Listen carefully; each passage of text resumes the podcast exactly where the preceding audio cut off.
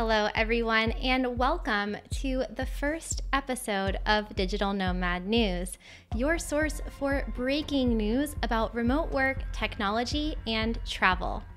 I'm your host, Kristin Wilson, the owner of Traveling with Kristin and Digital Nomad TV, where we're creating content to help you thrive in the location independent lifestyle, whether you're an entrepreneur, remote worker, or freelancer.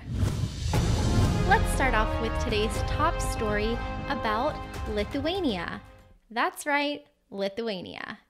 If you're already a digital nomad insider, then you're probably familiar with Estonia's e residency scheme, which is a program for digital entrepreneurs to be able to set up a remote company within minutes from anywhere in the world.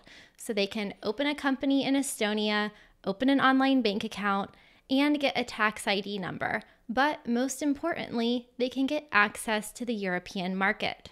Well, it seems that Estonia's neighbor to the south, Lithuania, had similar ideas. On July 16th, Lithuania's parliament announced that they too passed an amendment for a digital nomad e residency scheme. The program is set to take effect in 2021. And like Estonia's program, you'll be able to open a company online with an operational bank account and tax ID. Stay tuned for more on this story. Both Estonia and Lithuania are Baltic states located in Northern Europe, and they're both underrated digital nomad destinations, in my opinion. Both of the countries are known to be two of the most digitized nations in the world.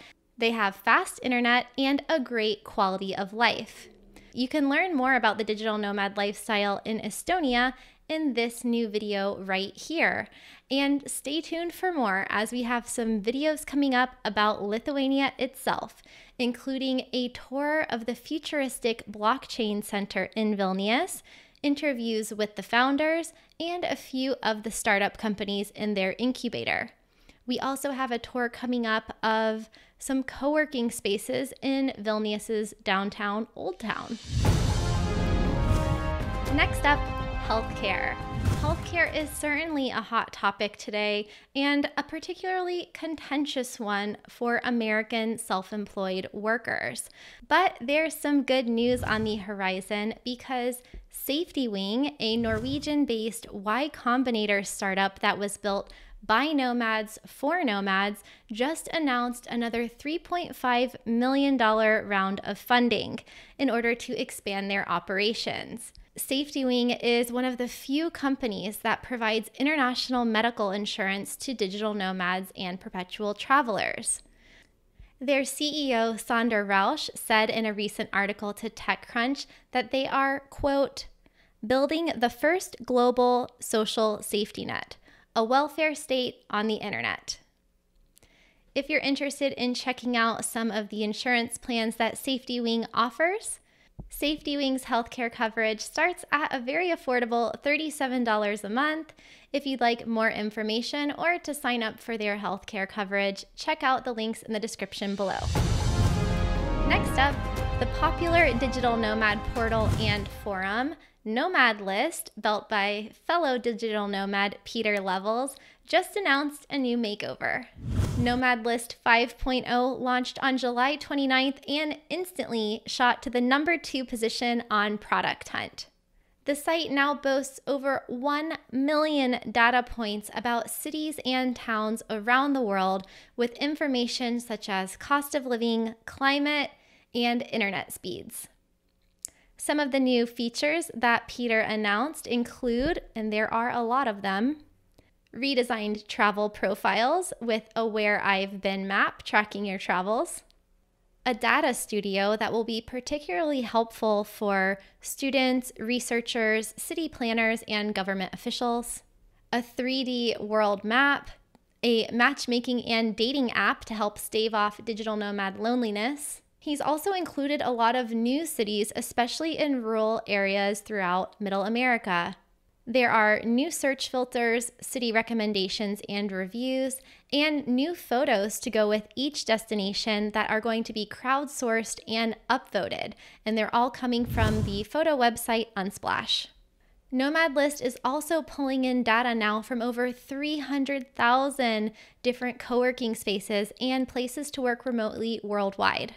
You can even add a city to your own wish list, kind of like the feature on Airbnb. Amongst other features, the chat feature is now integrated with your travel plans, so you can find other digital nomads and meet up with them on your travels. The site looks pretty cool, so make sure to check it out. And if you're a Twitter person, give their founder a follow. His handle is Levels.io. Speaking of travel, the popular trip planning and organization app Google Trips is officially dead. Google announced the news on August 1st, but don't fear because they say that you'll still be able to plan and organize your trip within the Google app.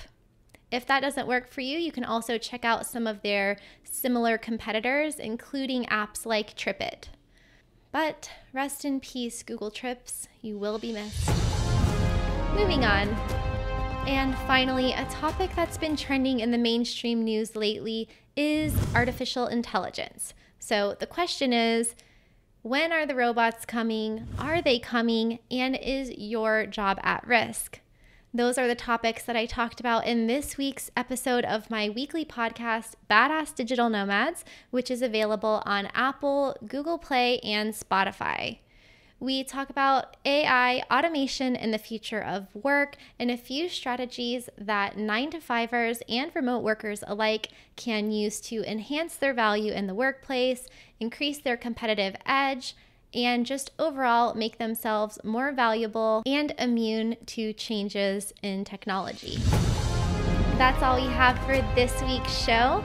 What do you think of these trending news topics? Opine in the comments and make sure to share this episode with all your tech and travel savvy friends.